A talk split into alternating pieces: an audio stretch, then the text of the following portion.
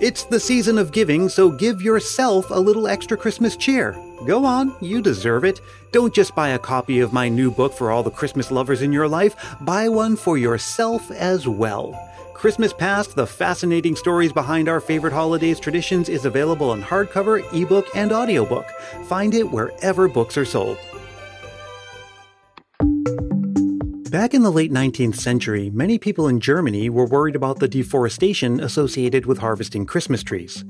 This was before the time when Christmas trees were grown as a commercial crop at a large scale. So, most Christmas trees, and we're talking about a lot of Christmas trees, were just cut down in the forest.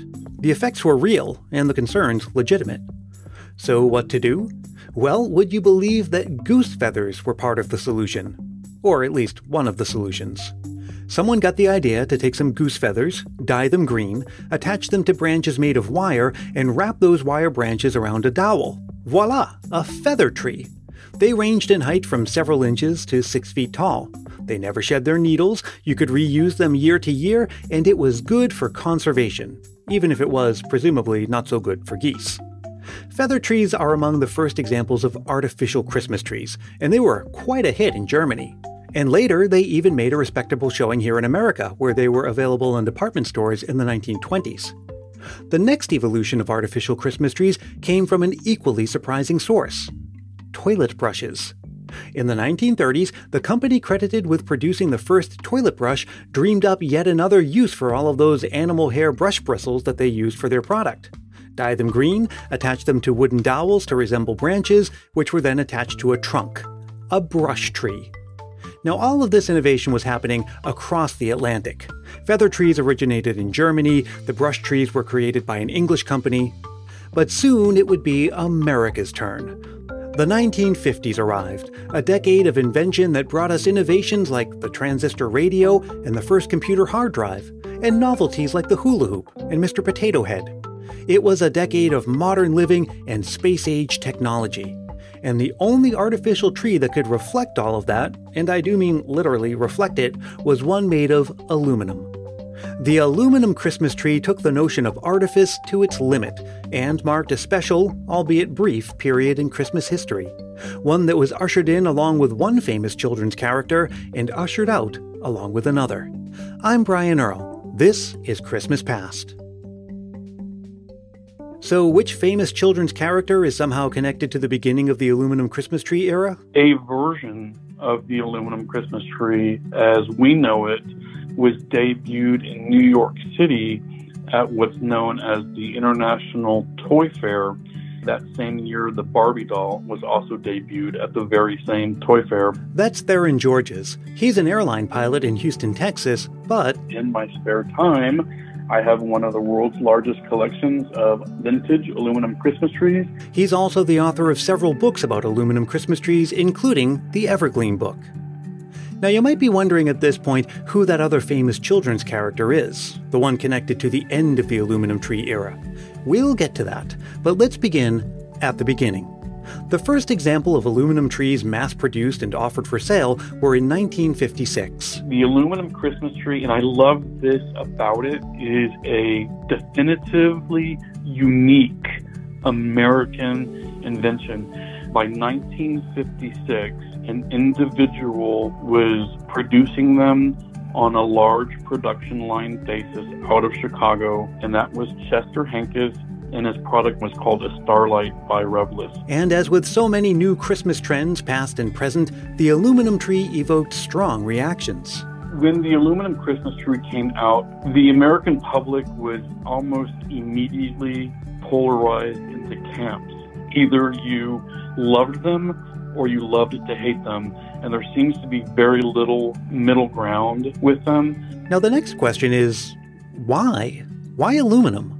Those feather trees and brush trees weren't realistic looking, but hey, at least they were green, and they might have been somewhat convincing with the right lighting and decoration. But aluminum? Not a chance. But that's okay, because realism wasn't the point. Aluminum Christmas trees were absolutely products of the space age. Not only are they constructed of bright, shiny aluminum, which was a relatively new, affordable, malleable material, They were also the product of a generation that was deeply involved in the space race. Um, you look at cars of the period, for example, with all of their chrome, not only their fenders, but different sorts of flares and lighting. That was an aesthetic that was popular for that time. That gleaming chrome aesthetic reigned supreme, even as other styles came on the market. Within a few years, different colors like green and pink, or even combinations of colors, became available. Some aluminum trees even came pre decorated with ornaments. And today, we're used to buying artificial trees that come pre lit, but no such thing was possible with aluminum trees. Aluminum and electrical wiring don't exactly pair well together. So rather than stringing lights on an aluminum tree, you would project light at it. The color wheel became a must have accessory. This was a spinning disc with four translucent color panels, typically red, green, blue, and yellow. Behind the disc sat a light bulb. So, when pointed at the aluminum tree, it projected a swirling kaleidoscope of light and color. And the popularity of the color wheel helps to explain in part why plain silver trees remained most popular. Silver by far above and beyond, remains and always has been the most reflective color in the palette. And it's portrayed all of those colors that are projected by the color wheel with the greatest fidelity. By the end of the decade, aluminum trees were selling so well that many business minded people just couldn't help but take note. Before you knew it, there were maybe 30 companies competing to make aluminum trees. The one company which undoubtedly was most successful at the manufacture, distribution, and sale of aluminum Christmas trees is the Aluminum Specialty Company of Manitowoc, Wisconsin, and their trademark tree, which is simply called an Evergleam. The Aluminum Specialty Company had found just the right balance of price and quality. They made a tree worth having that a lot of people could afford. Other makers competed by offering high end or low end models, but Evergleam truly became the leader of the industry. That is, while the industry lasted. The peak of the aluminum Christmas tree is said to be about 1965 or 1966. And by 1970, 71, 72, they're completely passe. The aluminum Christmas tree just wasn't cut out for long term inclusion in Christmas. It was an idea and an aesthetic very much of its time. Its appearance was so sudden and so dramatically different from what we were used to, so deliberate in its form and function, so polarizing, that its place in Christmas history is that of a fashion trend, a fad. And its roughly 10 years on the market is a pretty good run before it fizzled out. But did it actually fizzle out?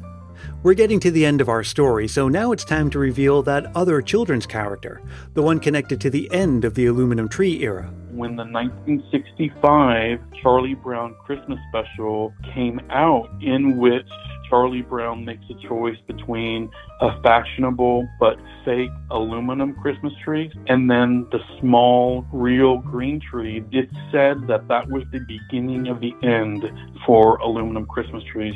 Did Charlie Brown really help push the aluminum tree out the door? We'll never know, of course, but at least a Charlie Brown Christmas is to this day one of the things that helps preserve the aluminum Christmas tree in our Christmas consciousness. And another someone who's helping to do that is our friend Theron Georges and his large collection. We have, for the past three or four years, had a very large display which is marketed as Space Age Christmas trees in Houston, Texas. The venue where we present the display at is called the 1940 Air Terminal Museum. It's offered completely free of charge to the city of Houston as well as to the world, if you will. And they loan us space both on a second floor and on a first floor to put up the aluminum Christmas trees and all of the museum poster boards that go along with them. Well, with people like Theron honoring the aluminum Christmas tree in all its glory and a new generation discovering it, there's something of a renaissance taking place. The community of collectors and historians interested in this space is growing. It is remarkable how many people in the last two or three years have joined these collecting communities. There are so many people in the vintage aluminum Christmas tree collecting community now. We have people like myself who are writers, historians, and researchers. We have museums and collectors throughout the United States. When will it end? I don't know. But um, we are definitely riding the high of that popularity wave right now. Well, whether a tree is aluminum or the genuine article makes no difference at all to old Santa Claus. He'll leave his gifts under the tree no matter what. That is, if you're on the nice list. He keeps tabs on you, you know, and he remembers you long after your childhood ends. If you run into him as an adult, don't be surprised if you have an encounter not unlike that of our friend Evan in California. I have a memory from the early 80s. I think I probably was 10 and my sister was 8. And we were living in Annapolis, Maryland on Navy housing there. And one night we came home in December uh, and we actually saw a Santa Claus walking across a field near our house.